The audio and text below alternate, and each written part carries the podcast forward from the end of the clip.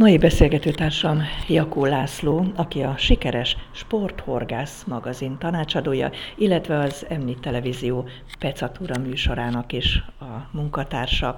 Természetesen ebből adódik, hogy a halakról fogunk ma beszélgetni, mégpedig abból az apropóból, hogy a Mái tóban egy hatalmas harcsát fogtak nemrégiben. Akkor felmerült ugye az a probléma, hogy illetve az a gond, hogy az emberek megijednek, félnek az ilyen nagy halaktól. Nos, kell-e félnünk az ilyen nagy harcsáktól?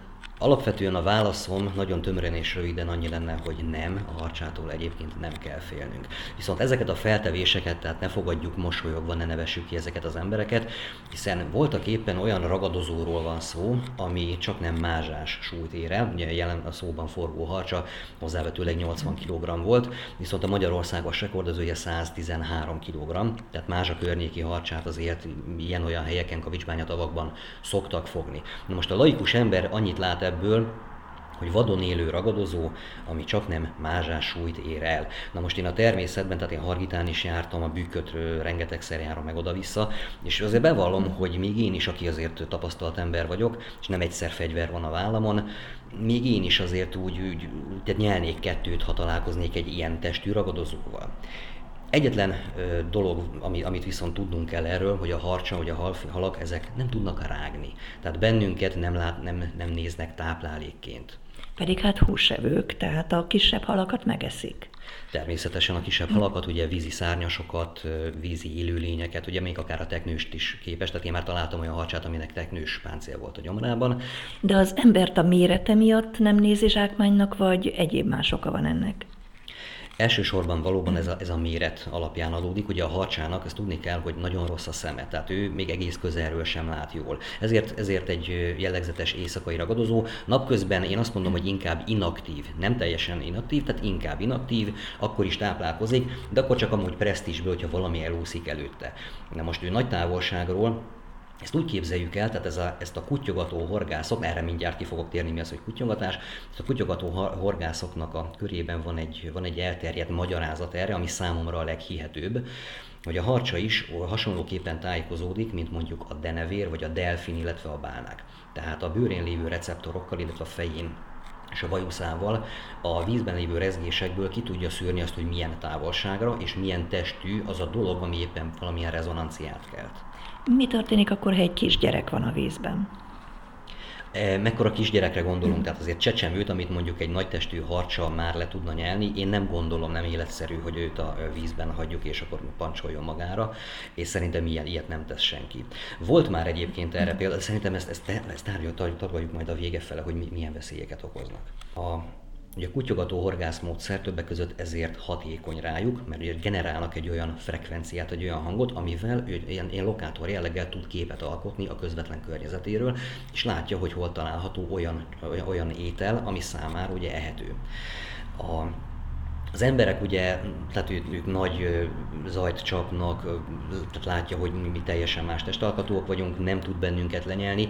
Volt már egyébként példa erre, annak idején a Azt hiszem, hogy a negyvenes vagy ötvenes évek környékén egy folyóparton, amikor még az asszonyok jártak itt tömegesen mángorróval, és ugye mosták a ruhákat, a sekély folyószakaszon, oda összegyűltek a harcsák, ráadásul nagy, tehát méretes harcsák, másfél-két méter hosszúak, és ugye ezt, ez asszonyok ettől megijedtek, hogy úristen, mekkora halak, tehát ők felfigyeltek erre a csapkodásra, nem tudták, mi lehet az, lehetnek azok ugye szárnyasok, amik úsznak a vízen, vagy bármi, tehát ők, a harcsa azért kíváncsi, oda megy, közel megy, de ha nem lát bennünk tényleg lenyelhető táplálékot, akkor nem fog bennünket bántani.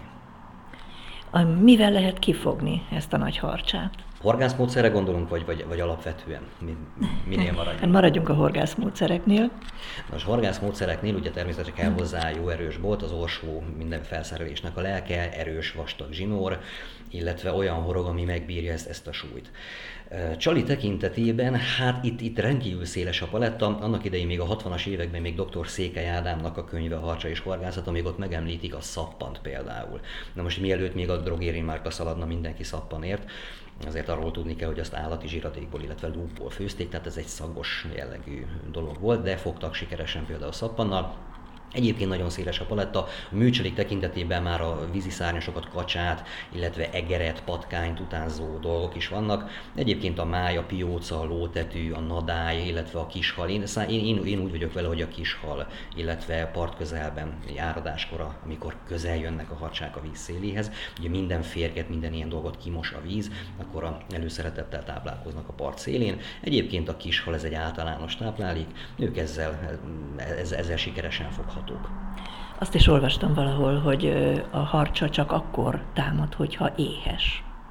Bevallom, én még nem voltam harcsa. Tehát én is, amikor éhes vagyok, sokkal agresszívebb vagyok, ez, ez így van.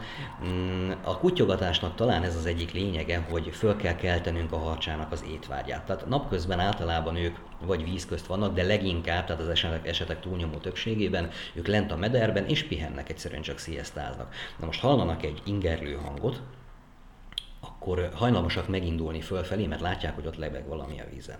Nyilván itt fölmerülhet a kérdés, hogy más egyéb dolgok is vannak bizonyára körülöttük, de valami oknál fogva mégis a csalinak szoktak ilyenkor nekirontani, tehát nem csak akkor támad a harcsa, amikor éhes, hanem egyszerűen ő egy állat, ő egy ösztönlény. Tehát, ha táplálékot lát és elúszik közvetlen előtte, miért ne kapná be? Egyébként a ívás után ők fészket csinálnak maguknak. Ezt hogyan kell elképzelni a víz alatt? Változó jelenség. Folyópart, a folyókon általában fűzfa és nyárfa gyökerekre, leginkább a fűzfa az, az szokott közelebb lenni a, a vízhez. A fűzfáknak a gyökerei alá egy kicsit kimossák a partot, egy padlányt, úgynevezett padlányt hoznak létre. Kavicsbánya tavakon pedig ugye kevesebb így a, a, a tört meder fölött a fűzfa, tehát ilyen helyeken inkább a nád torzsák, a régi nád torzsák alá szoktak be úgymond fészkelni. És hogy is van az, hogy testsúly kilogrammonként huszonöt és harmincezer darab ikrát raknak le körülbelül. Nem mondjuk, nem, bocsánat, kétezer-ötszáz és háromezer darab ikrát raknak. És abból le. Mennyi kell ki? Ez változó, ez attól függ, hogy milyen a, a víz oxigén szintje, az oldott oxigén benne, milyen a víz hőfoka, tehát ott azért általában el kell érni a húsz Celsius fokot, illetve hogy, hogy, hogy mennyi, mennyi napsütés éri. Utána, hogy mennyi plankton van a vízben, hogy tudnak szaporodni, hogy, illetve bocsánat, hogy tudnak növekedni az ivadékok. De természetesen nem lesz mindegyikből kifejlődik, így van, nem lesz mindegyik, ha még kevesebb lesz, amelyik kifejlődik. És egy tóban, egy kisebb tóban, ha van egy ekkora nagy harcsa, mint amit most kifogtak, hány kiló volt? Ez hozzávetőleg nyolcvan kilós volt. Nem bántja a tóban lévő hal szaporulatot? Nyilván, mint minden ragadozó, ő is tesz benne kár, illetve hát nem, nem azt mondom, hogy kár tesz benne, természetesen ugye éhes is. Pusztítja. Hát ne is nevezzük pusztításnak, egyszerűen csak teszi a dolgát, eszik. Most ezt tudni kell, hogy a, a harcsának, hogy növekedjen, egy kilogramm testsúly növekedéshez neki átlagosan hat kilogramm táplálékot kell megennie. Most, hogyha ezt kiszámoljuk, hogy ilyen nyilván, tehát ez egy átlag. A fiatalabb harcsáknál ez, ez jóval nagyobb, a később a, a, az öreg harcsáknál már ez, ez, ehhez azért sokkal többet kell enni. De az is fontos, hogy mi ugye emberek, mi egy bizonyos kor után megállunk a növekedésben, a halak viszont nem, tehát ők életük végéig növekednek. Nyilván minél idősebb, minél öregebb, annál kevésbé, de akkor is növekszik. Na most, hogyha egy nyolcvan kg-os harcsát csak ezzel az átlag hat kg-mal felszorozzuk, azért azt látjuk, hogy a az ő életkora, abból indulok ki, hogy a Kupeckó István fogta ezerkilencszáznyolcvannyolcban az akkori országos rekordot, ez volt Faddon a kilencvennyolc kilós, és szarvason bevizsgálták a csigolyáját, harminc és harminckettő évre tették. Tehát ez is körülbelül, ez a harcsa lehet olyan huszonöt kötőjel harminc éves. Most ennyi év alatt azért ezt, ezt hogyha ezt elosztjuk, ez nem egy óriási, úgymond pusztítás, amit ő végzett. Viszont, ha kiderül, hogy ebben a tóban, ugye, mivel itt körülbelül húsz éve tudomásom szerint tudatosan szinte senki nem horgászik harcsákra, ezért én úgy gondolom, hogy nem kizárólag ez az egy ilyen nagy testű harcsa van, hanem azért innen szerintem még olyan tíz-tizenöt hasonló, illetve ilyen ötven-hatvan kilósból még akár még több is előkerülhet. Na igen, ők viszont már azért ugye meg tudják csappantani a keszegállományt. Én észrevettem, hogy az utóbbi tíz évben azért a domolykóknak a létszáma nagyon lecsökkent, az egyik kedvenc halam. Kárászból, keszegféléből sem tudunk már annyit fogni, mint mondjuk a kétezres években, és ez észrevehető. Úgyhogy igen, a kérdés jogos, tehát tehetnek kárt a harcsák, ha elszaporodnak. Egyébként ezzel a harcsával mi történt, miután kifogták, visszaengedték? Igen, ők sporthorgászok, tehát Takás Laci és Balogh Tibi barátaim, mind a két ő máj fiú, és igazából gyerekkori barátaim. Ők, ők igazi sporthorgászok, és most gyakorlás jelleggel voltak kint. Tokajban lesz egy horgászverseny augusztusban, oda gyakoroltak, és voltak épp az első rárepülésükre fogtak egy ilyet, de ismerem őket, tehát hogyha tizenöt ilyet fognak fogni, akkor tizenötöt fognak visszaengedni. Mert egyébként mi a, mit mond a jog? Tehát mit kell egy ilyen nagy hallal csinálni? Mondjuk én holnap kimegyek horgászni, ami nem valószínű, és kifognám ezt a harcsát, mit tehetnék vele? Amennyiben van területi engedélye, érvényes területi engedélye, akkor nyilván ezt, ezeket mindig hozzátesszük, akkor a horgász jog pillanatnyilag úgy rendelkezik, hogy kedves egészségére a horgász rendelkezik fölötte, hogy mit kell vele tenni. Most konzultálom... Hát öt kilónál nagyobb tömegű halat nem lehet hazavinni, ha jól tudom. Ez az Észak-Magyarországi Horgász Egyesület vizein, ez a pontyra vonatkozik jelen pillanatban. Tehát most a napokban konzultáltam éppen Vadászi Tamással, az Észak-Magyarországi Horgász Egyesület kiváló elnökségi tagjával, és említette, hogy hamarosan valószínűleg bevezetésre kerül egy felső súlyhatár is, akárcsak a ponty esetében a ragadozókra, tehát a csukánál, süllőnél és a harcsánál is gondolkodnak erre.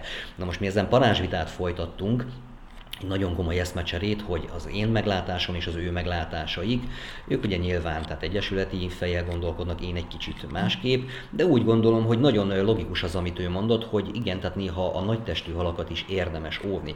Ez nem azt jelenti, hogy innentől kezdve minden nagytestű halat vissza fog kelleni dobni, meg fognak határozni egy tólig határt, amikor is ugye megtarthatja az ember, viszont egy minimum, minimalizál, bocsánat, minimalizált és egy maximalizált méret lesz, amit viszont vissza kell majd engedni a vízben. Na de maradjunk ennél a nyolcvan kilós harcsánál, most ezzel mi történt? Ugye visszaengedték. Na de ha úgy döntött volna a két horgász, hogy hazaviszi, akkor minden további nélkül ezt megtehette volna? Pillanatnyilag igen ez a helyzet, és ezt úgy tudom, hogy Magyarország összes vízén. Ha valaki esetleg meg tud cáfolni, akkor azt várom majd szeretettel, de úgy tudom, hogy Magyarország vízén pillanatnyilag most a nagytestű harcsára semmiféle, ugye darabkorlátozás van, természetesen, de ettől függetlenül, hogyha fog egy ilyet, ha van hozzá úgymond gusztusa, azt mondják, hogy ezek már zsírosak, tehát kevésbé fogyasztható, lelkük rajta természetesen, tehát ez a horgász Zsák, zsákmánya, ő rendelkezik fölöttem minden esetben. Mennyi ilyen nagy hal lehet a, mondjuk a májítóban? Van-e valamilyen feltételezés? Satszolni mernék, tehát én azt mondanám, hogy ebből a, ebből a kategóriából, a nyolcvan és száz kiló közöttiből szerintem egy nyolc-tíz darab, én úgy gondolom, hogy lennie kell, ugyanis rengeteg a rák például, a tavirák, illetve a kecskerák, most ebben nem megyek bele a fajták, de a rák, ami tavakban található, az a kiváló vízminőségnek a jele. Most néhány évvel ezelőtt négyzetméterenként három-négy-négy-öt rákot is találtunk, rengeteg volt, kimondottan sok. Ezek áldásos tevékenységet végeznek, tisztítják a vizet, ugye minden elhullott élőlényt fölzabálnak. Föl, viszont rendkívül jó takarmány a nagy testűpontyoknak és a harcsáknak is. Na most az ő állományok is csökken, el, eltűnni úgy sem fognak, de... Akkor úgy gondolják, hogy tehát sok harcsa van, nagy harcsa, és megeszi a rákot? A rákot is megeszi, elsősorban természetesen halakat eszik, őből mondtam, hogy a nyolc-tíz darabra satszolok én, és, és ezek a negyventől ötven-hatvan kilósig, ugye ez, ez, ez egy olyan álomhatár, amit, amit voltak éppen mindenki szeretne fogni, és ezeket könnyebben meg lehet fogni. Ebből szerintem egy olyan húsz-harminc darab, én úgy gondolom, hogy lennie kell magában a májítóban, ugye ez egy negyvenhárom hektáros víz. Mennyire mély ez a víz egyébként? A régi időkben, még kétezer, a régi időkben ö, olvastam feljegyzéseket, hogy tizenhárom-tizennégy méter mély árkok is voltak benne, most ez betömte már nagyon régen az iszap. A kilencvenes évek közepén olvastunk egy tanulmányt róla, ami szerint ö, Akkor, akkor volt benne nagyjából ötvenezer köbméter iszap, ugye ez folyamatosan gyűlik, ez állati ürülék, falevél, mi egyéb, ugye a buzgárok is hoznak magukkal minimális, minimális hordalékot. Tehát ettől igazából, hogyha ki tudnánk ezt takarítani, még tisztább lehetne a májtó. Most pillanatnyilag úgy gondolom, hogy a hogy folyamatos vízszint változás miatt, most úgy gondolom, hogy egy olyan hat-hét méter lehet a legmélyebb pontja. Nekem most az jutott eszembe így laikusként, hogy a májító is egy horgásztó. Ugye a Horgász Egyesület halakat telepít a tavakba általában. Na most, ha beletelepíti a halakat, nem olyan, mintha a harcsát etetné? Nagyon jogos felvetés, jó gondolat. De ezt nagyon sokan gondolják így. És ebben van is valami, tehát pláne a, a meleg hónapokban a harcsa gyomrának átvizsgálása után készítettek egy statisztikát, hogy míg a március-áprilisi, ugye inkább a keszegek és a domolykók, addig a július és augusztusi hónapokban leginkább a ponty található meg a harcsákban. A harcsa azért egy kényelmes állat, kényelmes ragadozó, nem fog bajlódni mindundalan a snecikkel. Mondjuk a május elejé, április-májusban a sneci, a kűsz, a szélhajtó kűsz, az egyik legfőbb tápláléka, ugye amikor a partszélen tömegesen, nincs erre jobb szó, serregnek az ívási időben, és közéjük kell ugrani, közéjük kell csapni, egyet hörpinteni, és tíz-tizenöt snecivel tele megy a szája, de ez, ez, ez, ez tényleg ez, ez egy-két-három héten keresztül tart. Utána pedig ő inkább a lomháb, az egyfalattal minél nagyobb kalóriát jelentő táplálékot fogja elkapni. Ugye ez többek között a ponty, aztán az kárász, ezüstkárász. Különösen a telepített pontyok, amikor betelepítik a vízbe, akkor kicsit olyan tétovák azok a halak, és már elég nagyok. Igen, én úgy gondolom viszont, hogy ha ilyen szépen tudnak visszafogni a telepített pontyokból a horgászok, ráadásul azért ugye azt is meg kell nézni, hogy a májtóra egyre többen járnak ki úgynevezett boilish módszerrel, tehát kimondottan nagy testű pontyok megfogására való módszerrel, és egyre sikeresebbek, egyre több olyan szép fogást látunk. Ez azt jelenti, hogy azért nem tud mindent a harcsa természetesen fölzabálni, tehát marad bőven az utókornak, és marad olyan, ami majd később képes szaporodni is, meg hát természetesen a horgászok örömére növekednek. Volt már olyan ö, tó, ahol annyira elszaporodtak a harcsák, hogy tenni kellett értük valamit? Gondolok itt arra, itt is mondta, hogy hat-nyolc-tíz darab lehet itt a Mályi tóban. Mi van, ha jövőre húsz lesz, és aztán harminc, és aztán csak harcsával lesz tele a tó? Lehet majd valamit tenni ellenük? Vagy kell tenni egyáltalán? Gyorsan mondanék akkor egy példát. Tóról jelen pillanatban nincs ilyen információnk, egyáltalán nincs. Viszont ugye a, ez a klímaváltozás, aminek most nevezzük klímaváltozásnak, tehát van, van egy, egy érezhető felmelegedés. Azért nem nevezem klímaváltozásnak, tehát most ne ráncolja a homlokát senki, ugyanis a Velencei tó az elmúlt ezer évben csak nem tízszer volt teljesen kiszáradva, hogy átlag száztíz évenként kiszárad. Legutóbb ezernyolcszázhatvanháromtól hatvannyolcig volt teljesen úgy, hogy a vására hajtottak át rajta állatokat, katonák gyakorlatoztak a medrében, tehát ez nem egy új keletű dolog, igen, melegszik az idő. Most ez a harcsáknak kifejezetten jó. Tehát a jövő ragadozó hala Magyarországon jelenállás szerint ez a harcsa. Ebben Lévai Ferenc az Aranyponty zé er té-nek a, a szakértője megerősített, ugyanis ez, a, ez az éghajlat, ez a klíma nekik kimondottan kedvez. És akkor most irányítom át a gondolatmenetemet a Pó és az Ebró folyókra, aminek egyes szakaszain voltak éppen már harcsán kívül igazából semmi egyebet nem talál az ember, és egy világméretű horgászturizmusnak a célpontjává vált, ugye ez a két folyó. Mindenki Magyarországról is tucatjával járnak ki a horgászok, kimondottan nagy testű, tehát hatvantól száz-száztíz kilós harcsákat fogni, és ez nagyon jó eséllyel mindenki meg is fogja. Úgyhogy pillanatnyilag Magyarországon ilyen veszély nem fenyeget, de az erre utaló jelek viszont azt mondom, hogy aggodalomra adhatnak okot. Az, hogy tenni kell-e ez ellen valamit, hát tenni olyan sok mindent nem tudunk. Egy dolgot lehet esetleg ez elgondolkozni, egy, egy dolgon lehet esetleg ez, ennek tekintetében elgondolkodni, hogy ugye ez az úgynevezett catch and release, ez a fogd meg és engedd vissza divat, ami mostanában nagyon, nagyon nagy teret hódított, ugye aminek Laci és Tibi is, a két sikeres horgász a, a követője, hogy lehet, hogy ez nem feltétlenül lesz célra vezető a későbbiekben. Tehát, hogyha tényleg azt látjuk, hogy mondjuk a Mályi tóban maradjunk nála, vagy bármelyik másik tavon lényegesen és erőteljesen elszaporodnak a harcsák, akkor ott nem feltétlenül fog kelleni mindent visszadobni, hanem most nem ördögtől való gondolat az, hogyha valaki egy nagyobb harcsát megfog, és azt hazaviszi a konyhára, tehát ezért nem kell majd őt megkövezni. Ezzel gondolom, hogy kárt nem fogunk okozni, viszont egy ellenpéldát rögtön mondok, az Ohati, azt hiszem, hogy négyes tó, ott több, többedik alkalommal szerveznek harcsafogó versenyeket, ahol egy sokkal kisebb víz, mint a Mályi tó, de ennek a harcsállománynak a többszöröse van benne érezhetően, sokkal sekélyebb vízzel, és mellette a keszeg, a kárász és a ponty, ráadásul még a süllő is kimondott jó életteret talált magának, tehát békében el tudnak lenni egymás mellett. Igaz viszont, hogy ott ugye a helyi egyesület folyamatosan telepíti az összes nevezett halat a harcsán kívül.